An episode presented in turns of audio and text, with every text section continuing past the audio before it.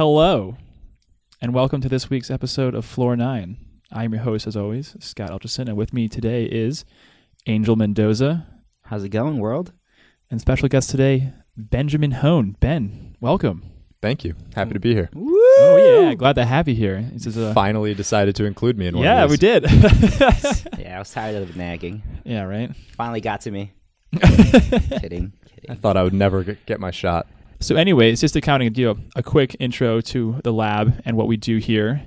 We are the IPG Media Lab. Uh, we, you know, we are the media futures group under IPG, working across everything that is new in technology. So, from over a decade, we've been evaluating new technologies, ad- identifying how it changes consumer behavior and media consumptions, and of course, providing our clients with actionable insights to help navigate this ever evolving media landscape.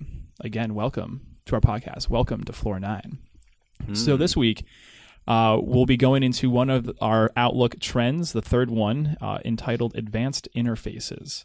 And Ben here is going to give us a quick intro into what advanced interfaces are in under 60 seconds. Ben, are you ready to, you know, explain what it what it's all about? I'll give it a shot. Give it a shot. All right. Let me pull up the clock. On your mark, get set, go. So the smartphone is entering its maturity phase, and some of the components of the uh, of the smartphone, like the camera, the microphone, different sensors, are being unbundled into standalone input devices that are powering different types of interfaces, like augmented reality, virtual reality, and a bevy of conne- connected devices. So, what does that mean? Cameras being unbundled into Snapchat Spectacles. Uh, Google just announced Google Clips, which is an AI controlled portable camera. Uh, Echoes and the Google Home are basically unbundled microphones that are powering voice assistants as standalone speakers. And all of these advanced interfaces that are not touch or sight based are leveraging new forms of input as platforms uh, for brand messaging. So essentially, brands can no longer you know use a dynamic HTML5 website to reach users on tablet, iPhone, etc. Because the way that you communicate with brands, I'm sorry, with your audience via an Apple Watch is a lot different than you would via Alexa. Nice. What's What the time? What's the time? Ooh. Oh. One minute and 10 seconds. Just trim that extra ten seconds. Yeah. That was no, good, good warm up. Yeah, All no, right, let's that was awesome. time. From the top. from the top. No, I think that's, no, but that's fantastic. Ben, so I would say, so, you know, we're seeing a lot of these new technologies today in the market. It's kind of like a, very hot topic, but how do we get here? Kind of like what's like the origin story of these advanced interfaces? Um, kind of bringing it back to, I think, the very famous uh, Jim Barksdale's quote um, there's only really, you know, one business model, unbundling, like unbundling or bundling.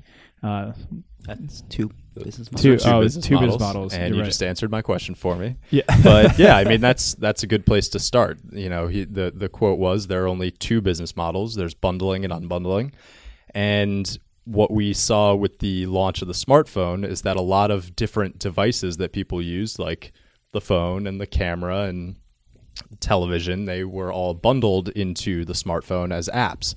And now that the smartphone supply chain has become so efficient, the component pieces of the phone are now being unbundled into these standalone devices. So not only are we able to, you know, have the smartphone, which does a lot of things pretty well, we now have disparate devices that are able to do specific functions very well. hmm Yeah, I would say, and I think the most obvious one, aside from that, the smartphone, like the Apple Watch, I think was was one one of the big devices that got introduced that kind of like tethers off of the smartphone everybody has in their pocket. But now it's really it's really more focused on you know like a health kind of wellness vibe. And then again, you know, it's it's I also feel like it's leaning towards authentication as well, especially when it comes to commerce. So Apple Pay. So with Mhm. the Apple Watch, it's very easy to pay. But imagine with um, Face Unlock on your Apple Watch. So today with Apple Watch, you have to put your code in. But imagine you just look at it. You're already looking at it. If it's able to scan your face, it just makes things easier. Yeah. I mean, that's a great illustration of how we got to this current phase of mm-hmm. advanced interfaces, which is that these component pieces are so cheap to produce. I mean, the new iPhone 10 has four cameras in it, which is what's enabling these new types of interactions like Face ID. It's incredible. Right. And I think, you know, even on I would even even the past week, you know, with there's Google's announcement, Alexa came out with a very surprise announcement, or excuse me, Amazon, with they like released like four new like Echo products, um, all related around, um, you know, the like the, like the Alexa platform. So now there's the like the Echo Connect, there's the Echo Spot, there's the Echo Buttons, there's the Echo Plus. Um, the Spot is Alexa everywhere. yeah, everywhere. Like literally, all, even even in the Google announcements. I don't think any of the products they announced were Echo anything. no, they were all um home home pod this, home pod that. No, that's Apple. Hmm. Well, you have Sonos with Alexa now. Yep, Alexa's and the Sonos, but then also Google Assistant is, is going to be coming too. Um, Yeah, they have that product. mhm. Um, you choose one or the other. Yeah, and apparently Siri's coming there as well. Huh. So it, they're kind of playing the field.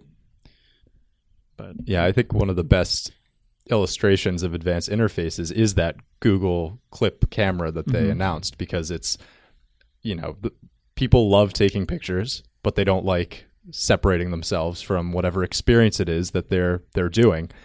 And what Google announced was a camera that literally uses artificial intelligence to recognize the people, places, and things that matter to you Right. so that you can just set up the camera and it'll automatically take pictures for you Yeah. of those things so you can just live in the moment. Well, technically, it's not picture. So Google Clip is an evolution of a company called Narrative Clip.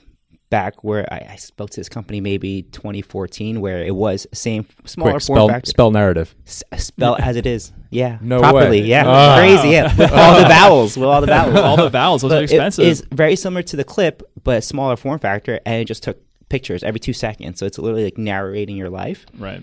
Um, unfortunately, that's shut down. But with the Google clip, it's essentially taking seven second clips in high res. And to your point, it is you do train it to identify your dog or your child or whatever. But I love the interface where you choose the frame and you can make that frame an image. Just Right. like Apple's live photos, but in a standalone device. Yep. Yep. Yep. And that in this way, you're everybody's included in you know the photo and the gathering. At $150, I would have purchased it as gifts. But 250 is a oh, lot. it's a Yeah, lot. that's steep. 250 is just too much. It's not going to be an impulse purchase. yeah. And you know It's what it deep. is? I already have Google Photos on my phone, so Right. it's like an easy transition for me. Yeah. Oh, man. I don't know. You might still get it. Yeah. will. Yeah. If you play your cards right, maybe one will wind up in your stocking. Well, I'm this Christmas. torn. yeah. iPad, Beats headphones, or Google Clip. It's gonna be the Uh, headphones. yeah. I mean that that's a toss up of the uh, It's gonna, it's of the gonna be- holiday it's gonna be the of the holiday season. But I would say even on top of that, we're also seeing interesting integrations into other you know products, especially in the fashion market. So uh, obviously Google again, uh, they're a, a big player in the space, but they they partner with Levi's for Project Jacquard, which is their or is, is, is that how you pronounce it, or is it like Jacquard? I don't No, know. you're right. Is Jacquard. it yeah, Jacquard. Jacquard? And they have now put in like a touch sensor on a denim trucker jacket that is washable, but only only up to ten times. And interesting use case. You can tap on it. You can swipe in, swipe out, or like hold hold down on the actual sleeve itself of the jacket to kind of interact with your phone. And it seems like it's really good at playing music, but I'm not sure what else it can do. So the wait, the actual interface is in the sleeve. It's Yeah. a- yeah, yeah. So it's it's right on the cuff of the sleeve. They Okay. put like uh, uh, uh conductive, um, like copper threading in there, so it recognizes Into recognizes the denim. Yeah, into the denim. So here's my thing. I don't think that makes sense. One, you have headphones that are becoming touch. Goo- The Google Buds have it. Right. Um, AirPods have it. Da- Bragi Dash hat. You can control things. You control your phone, and Bragi is able to control your phone with your head movement. So if you go up or down, and actually you can associate an action to it. With this, one, I feel like it's overcomplicating the process of trying to weave in these copper threads and trying to connect to your phone. But also, how popular is denim jackets now? On top of that, I want one. Yeah. I don't. I mean, denim never goes out of style. Yeah, below the waist. It's as American as apple pie. well, maybe this is just the first step. Maybe they start with a touch interface in the sleeve, and then eventually they could put some motion sensors in there or something, I a want- gyroscope. If and then only you they could put just that in do- a band in somehow, some way, and show the time that you can control your phone. Oh wait, Apple Watch, Yeah. Yeah. No, that's true. Android Wear. Yeah, but it's just interesting to see kind of how these you know different companies are, are really going at the space. Um, because you know Google, like they're a very large technology company, mm-hmm. and then on the on the flip hand, you know, there's the Nike fashion brand who is I think very active in the technology space, mm-hmm. and again, they're kind of doing the same thing but with NFC. So instead of actually threading connective material into a jacket for an interface, they have an NFC chip now in jerseys that give um, players or not, not excuse me, not players, but um, like their customers and you know sports fans inside exclusive content to that you know exact person that whose jersey they might be wearing.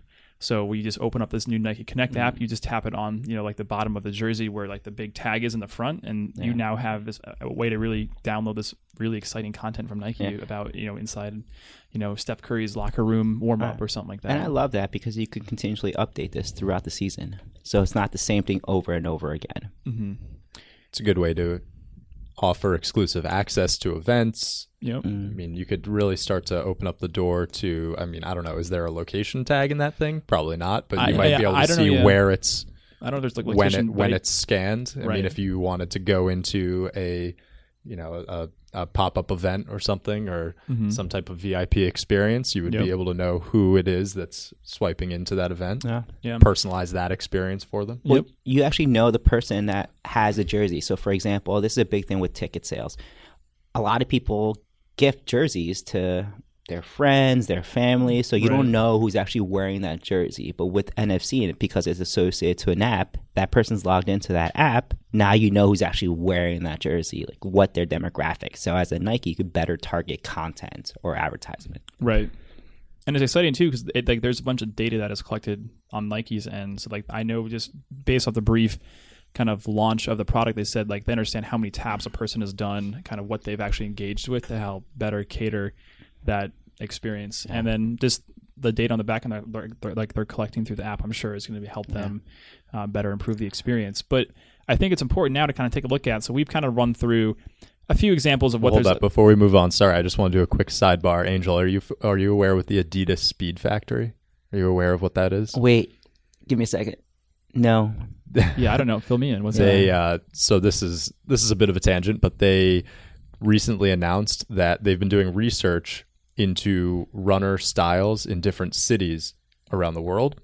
And they are going to be creating specialized sneakers based on the city that you live in. So, what that means is, ah, Wow, for example, a runner in London might need more traction because it's, you know, they're running in wet environments. Or, you know, a runner That's in insane. San Francisco needs more of a a, a shoe that can handle an elevation.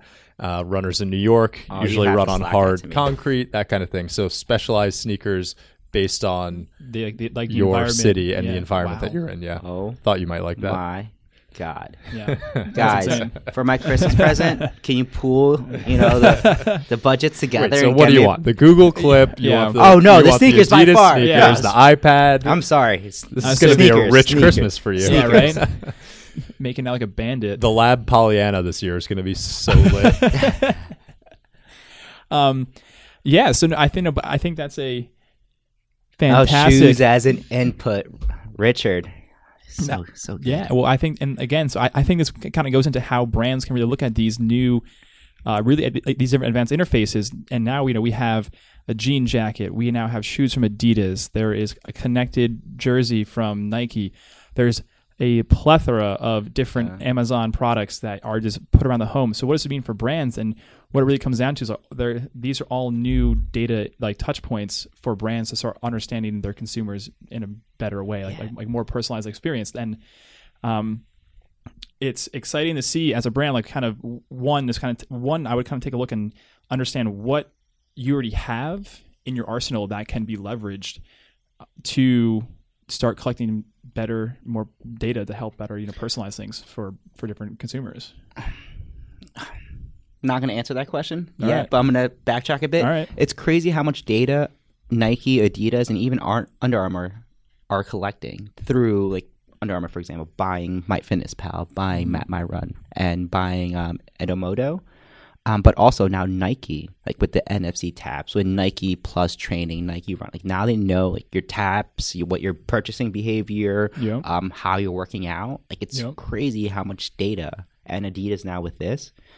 Like Not to mention, Nike has a partnership with Apple, so they're integrated into the Apple Yeah. Watch. I mean, the new Apple Watch is going to have more, you know, uh, health data access. So Right. it'd be interesting to see what Nike's going to do Yeah. with. So here's that. my question, and I'll answer your question. All right.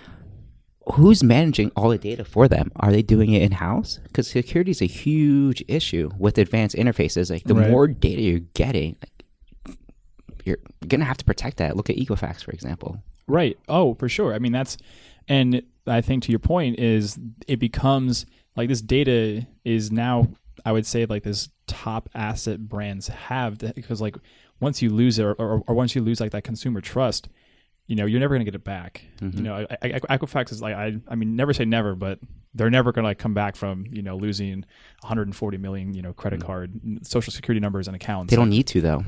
By default, they ha- they get your data.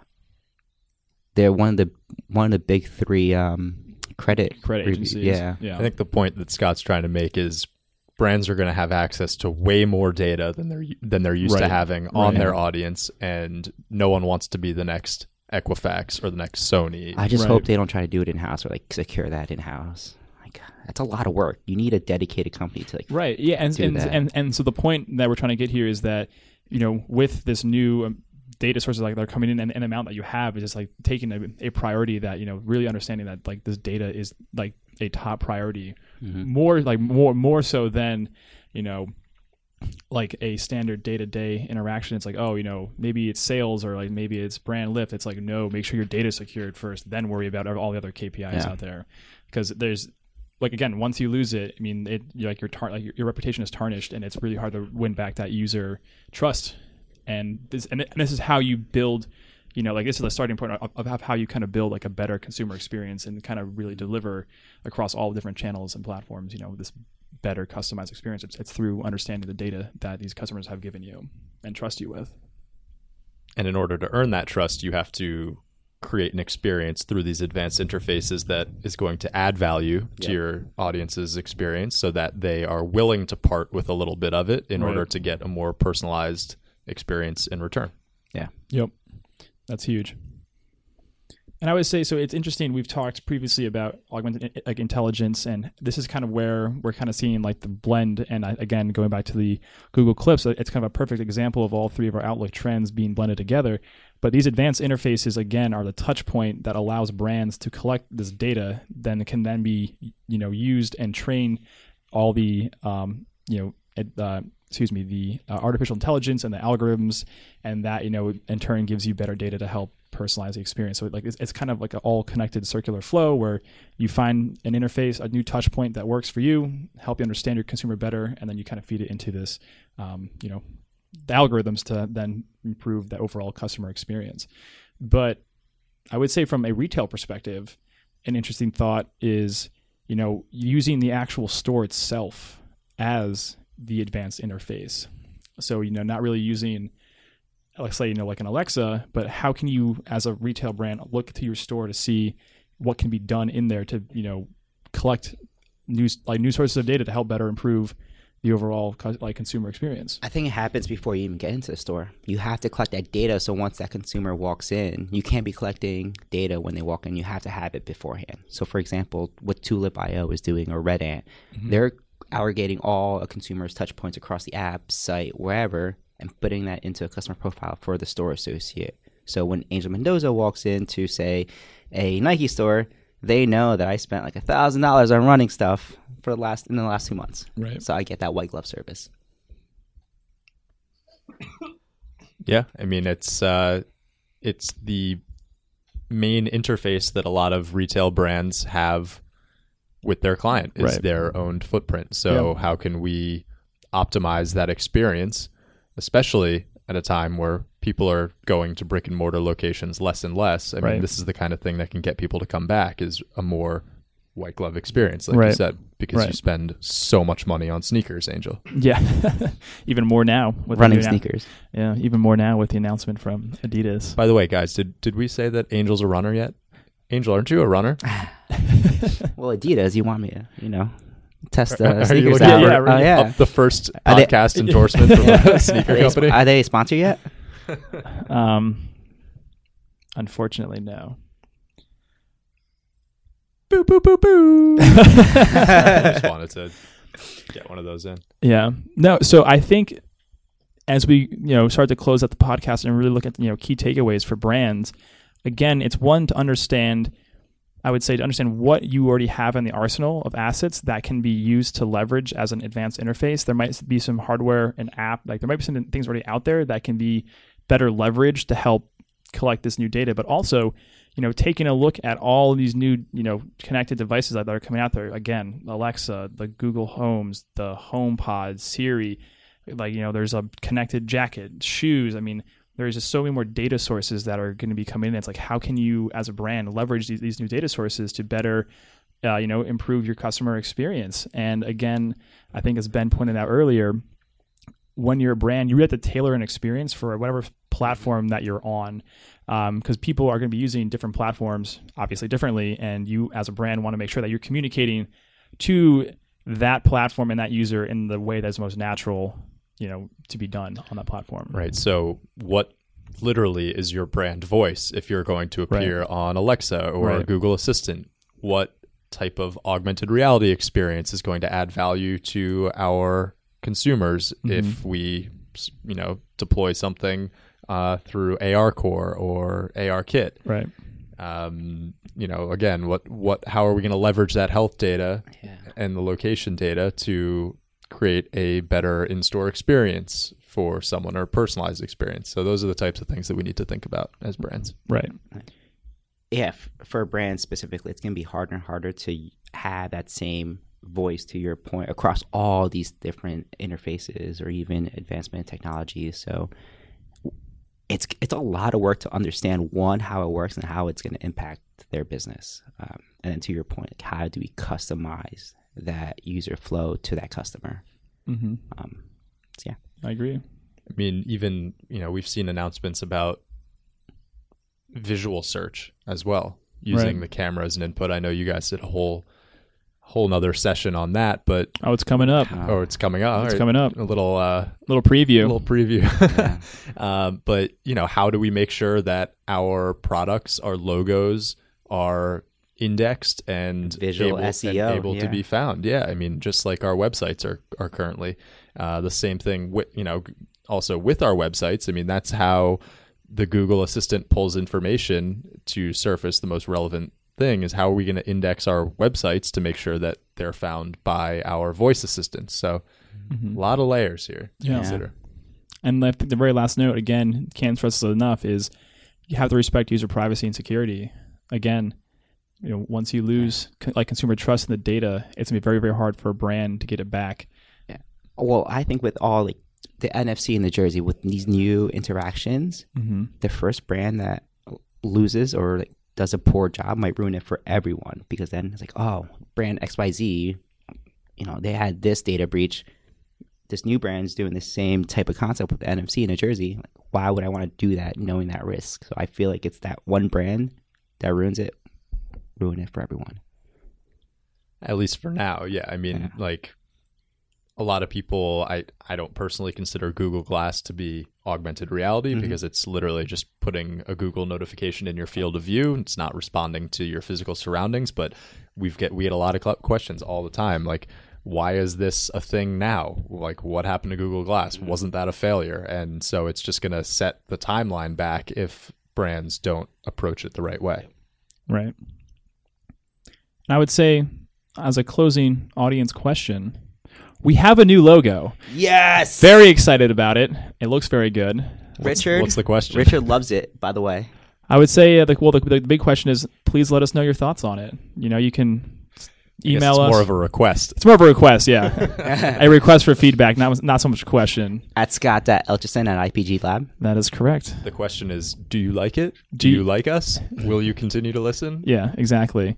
uh, you can tweet at us at IPG Lab, Instagram at IPG Lab. For more awesome content, check out our Medium website. Just go to the search bar and search IPG Lab. We're the ones that pop up.